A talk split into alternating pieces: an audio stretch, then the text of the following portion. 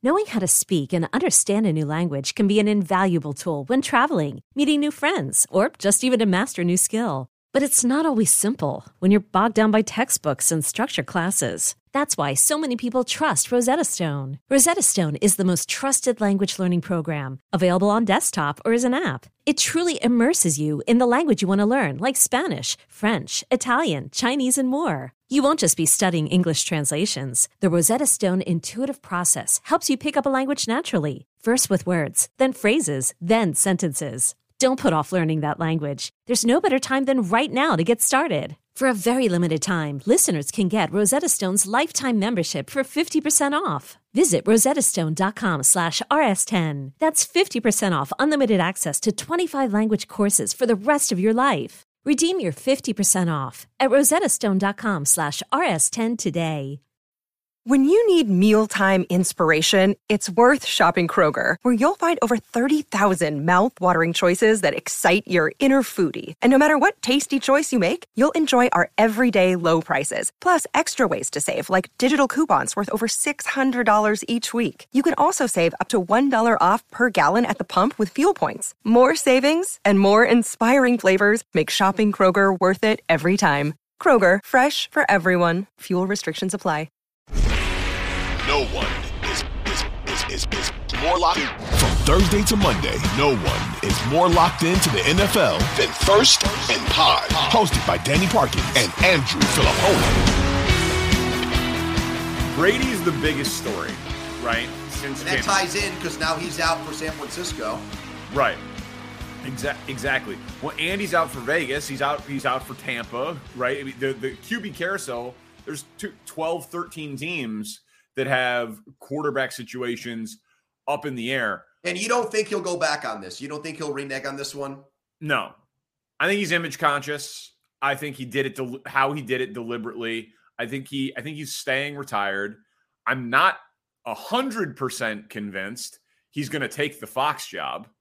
Like I he he got that offer, and it's a massive offer. I'm not one hundred percent convinced he wants it, but we'll see. I think it's more likely than not that he does that, that he does it. Um, I think that Jimmy Johnson's retiring. I think that Terry Bradshaw's not too far removed from or too far away from retirement, and I could see Brady not loving in a year or two or three, traveling every single week to different locations and calling random one p.m. Eastern games to forty percent of the country, and maybe slotting in and just doing the studio work and hanging out in L A. Uh, it's a pretty good life. Not as much money, but he still gets to do the other part for, for Rupert Murdoch. But other than that part of it, man, just one point on Brady. I was, I took note of my initial reaction when I saw Schefter's tweet before the video. And I was surprised that a forty-five-year-old man was quitting football. He led the league in pass attempts. He threw over sixty passes in a playoff game in which he got eliminated. If he decided to come back as a free agent, Tampa would have been interested, Vegas would have been interested, and maybe someone else or someone's else would have been interested. Like, it's a fairly remarkable thing that he didn't go out a winner. He didn't go out like Elway. He didn't go out uh, with the perfect ending, which would have been winning in Tampa to win the breakup with him and Belichick. Yeah. But he didn't go out in embarrassing fashion no. or unwanted, which is a fairly remarkable thing to say about a guy. Like, I know everyone's doing the career thing for him, but like right now today, he is still one of the thirty-two best quarterbacks in the N F L. Yeah, but I think he's probably closer to thirty-two than he is one. I think he's an average quarterback. I lack agree. of mobility. I think he knows that. I think that it I think it dawned on him at some point that if he couldn't do it as well as he did when he was close to his best, I don't think he wanted to do it anymore. I don't think he wanted to be just a quarterback that was, you know, maybe good one game, bad the next two. Just what comes with being an average quarterback. But I also think this is a is a factor. I do think now that he's a single dad, I do think the family, as far as proximity to his kids, I do think that that played a part in this. Like, let me put it this way. I do think if the Miami thing never happens with Flores and the tampering charge doesn't happen and Miami wanted him to play football there this year, I think he could have wrapped his arms around that and done that. I think the fact that the Raiders are in Vegas, I don't think he wanted to go back and forth between Vegas, New York, Florida, you know, that whole thing. I think he was. So you don't I, buy the report that it was Tampa or nothing? Well, I think at this point it was Tampa or nothing because Miami was off the table. You know, like he didn't have Miami as an option because of right. what went down last year. So I do, I do buy that. I do, because I don't think he really wanted to go. I don't think he wanted to go to Vegas or San Francisco. I think I think the Tom Brady two or three years ago would have done that. Yeah. But I don't think, and, and I feel confident in saying this because, you know, not only do I know, I know some people that, you know, have connections to him who were down in Tampa with him, but I also feel good in saying that because, like, the guy was missing practices and walkthroughs and stuff because of his personal life this year. Like, it was no secret that, like, his work life balance was like closer to fifty-fifty than it was at any point in his career. You know what I mean? Yeah. So I, I think he took that into account. And I think that's why, I think that's why he ultimately decided, like, I don't. And like your point about him, is he going to want to do Friday, fly to fly somewhere, do production meetings, watch a team practice, meet with them again on Saturday, call a game at one o'clock on Sunday between the Commanders and Giants? Like, I don't know.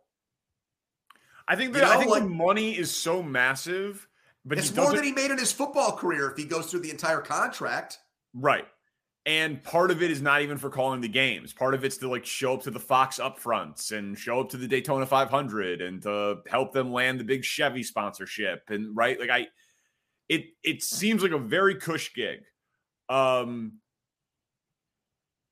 do you think he'll be good at it? Do you think he'll like, if, if next year Greg Olsen is on the number two team with Joe Davis and it's Kevin Burkhardt and Tom Brady, and they don't have the pressure of they're calling a Super Bowl at the end of the year, and they get to just like, not in anonymity, it'll be the most highly scrutinized thing that we got, but it doesn't end in a Super Bowl, and it's just calling twenty games for Fox.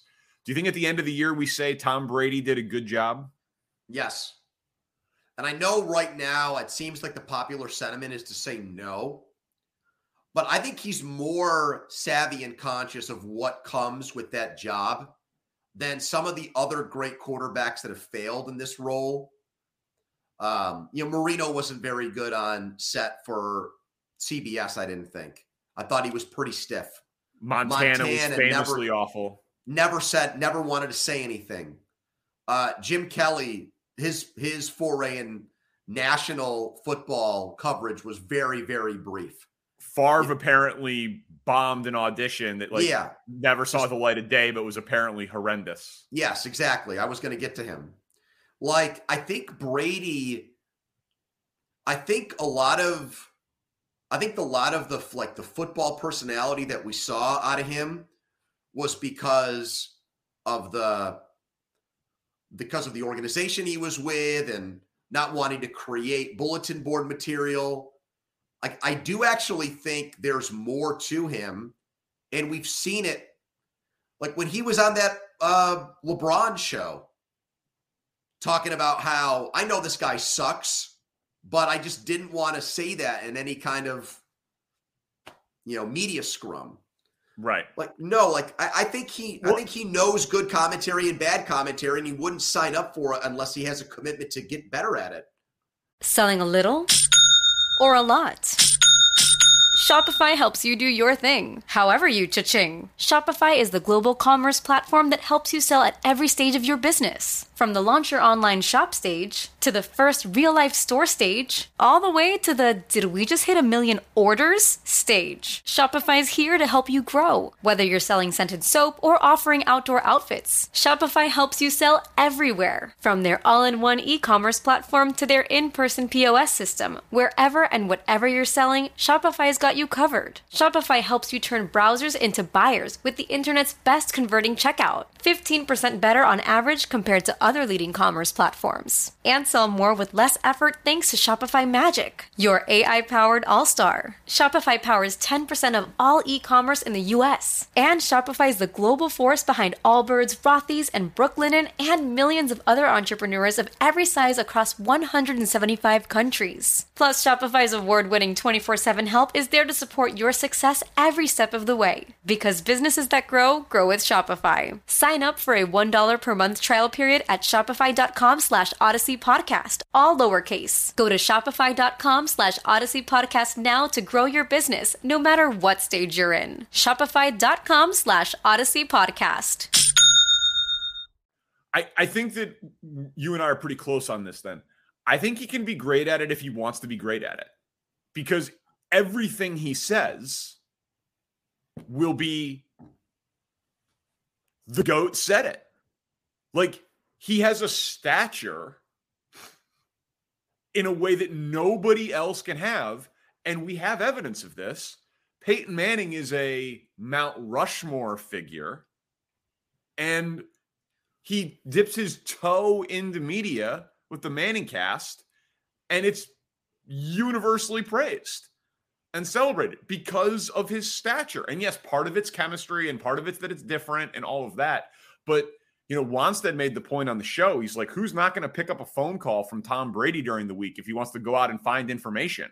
Like, if he really does study the film and do the work and commit to being analytical and critical and teaching and telling stories, you'll feel like you're getting it from someone teaching a master class.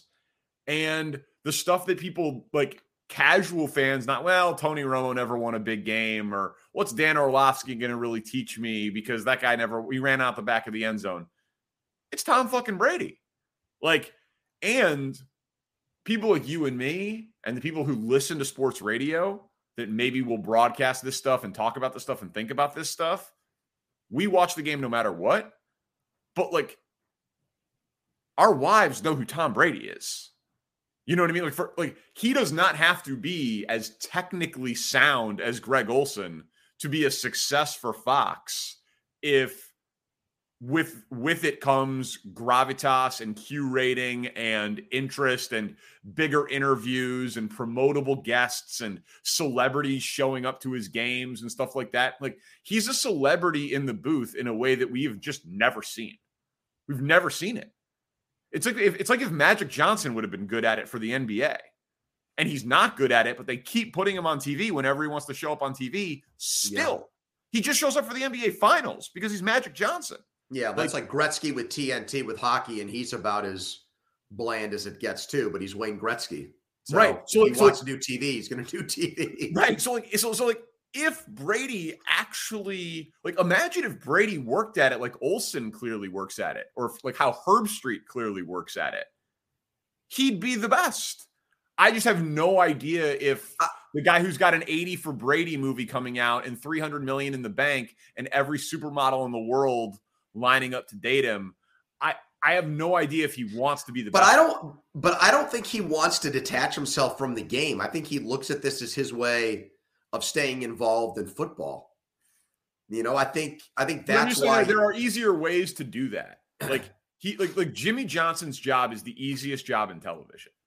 Like, other than the fact that he lives in Miami and flies to L A, but he does it on a private jet, and then when he doesn't want to fly there, he just beams in via satellite and stays in Miami. Yeah. He, you know, like So, right, so but like, I, there are there are easier jobs to stay attached to football than the one he's signing up for. I don't I don't disagree, but I think like I think in that big number from Fox, you're paying. You not only are you paying for his name and just his presence, but like I think there's the understanding that you're paying him like an active quarterback to almost prepare for these games like one. So yeah, I think. Did you Bra- see the story from Marchand today about Romo? Yeah, but guess what? I think Romo Romo turned into a cartoonish figure of himself, a parody of himself. And in my opinion, it's because I think he was convinced after the first year that people just loved the enthusiasm. And he got it in his head. I don't even really have to, not that he ever really prepared. I think he just was recently removed from playing and everything was fresh to him. I think people, I think he got in his head. People just like the spontaneous outbursts. And that's going to be my thing and as a broadcaster. Yeah. yeah. And that's going to be my thing as a broadcaster. And I'm just going to let it rip. And people have caught on to that gimmick. So I, I would be stunned if Brady half-asses it. I think if he I think if he gets wind that he's not good at it, he'll just quit. He'll say, I don't need this. And he won't obviously last more than a year. But I think if he commits himself to it, he's going to be outstanding. I think it's I think it's a unbelievably cool story. Like just for us media dorks. Like I, I think it's just we if he if he's awesome at it, it's something that we've never seen. And I am not at all surprised by this intervention thing with Romo. I I, I had remarked to a couple of people who worked for C B S during the uh, after the A F C Championship game. It I, I've never seen a more broken broadcast of a big game in my entire life yeah. on any level. It was terrible. You can tell, and I don't claim to be a, a friend or an associate of Jim Nantz. I've interviewed him a few times. We have some, we have a couple of mutual friends. I've got the utmost respect for him, though. I'm a big Jim Nantz fan. And it, he sounded like someone who wanted to distance himself or ignore his analyst as much as he could in that game. That's just my observation. We've worked with, we've had co-hosts or co-workers where you, you've literally, when that person was done talking, you started to talk and you didn't really give a shit what they had said for the previous thirty seconds. Do you agree with that? Yeah, of course. That's what that game sounded like to me. And then another guy I love, Steratore, who I have a lot of mutual friends with him because he literally lives like, I could probably run to his house from where I am right now. I, I mean, this is like the Pony Knows People name dropping podcast. Jesus I live Christ. That close to him. You know people with Brady. You know people with Nance. You know people with Steratore. Congratulations. You're a connected guy. We know. I think Steratore is under some kind of edict from, from the N F L to not shit on the officiating in games anymore. I think I he see it. Do you, do you not disagree? I think he's very, very careful and very, very measured with his critiques now. Way more than he was before. And it's nauseating when there's an extra freaking down in a game and a, a do-over, and he doesn't lambaste them for it. I, I just thought he bombed it because Pereira is pretty critical. So, like, why would they muzzle Steratore and not Pereira? So, like, I just I just thought that the whole broadcast fell. I, I didn't think that Tracy Wolfson did a good job. I didn't think Romo did a good job. I didn't think Nance did a particularly good job. Uh, but, I, but they were. And at like one time, I think everybody that we're talking about individually has the potential to be amazing. Correct. All of these people. Oh, that's yeah, the, absolutely. That's the frustrating part about the C B S game now, their number one game, is that the cl- conglomeration or, or, or people that they have can be an excellent broadcast, but there's zero chemistry there now. Which is crazy because Nance and Romo, the whole thing was that they had chemistry. Um, yeah, they they they've got some serious issues to to work out, but it's fun, man. And I do like Olsen. I think I think Olsen's great, but I'm like wary of liking him too much because I also loved Romo, and the mob is fickle. So these things can these things can change quick.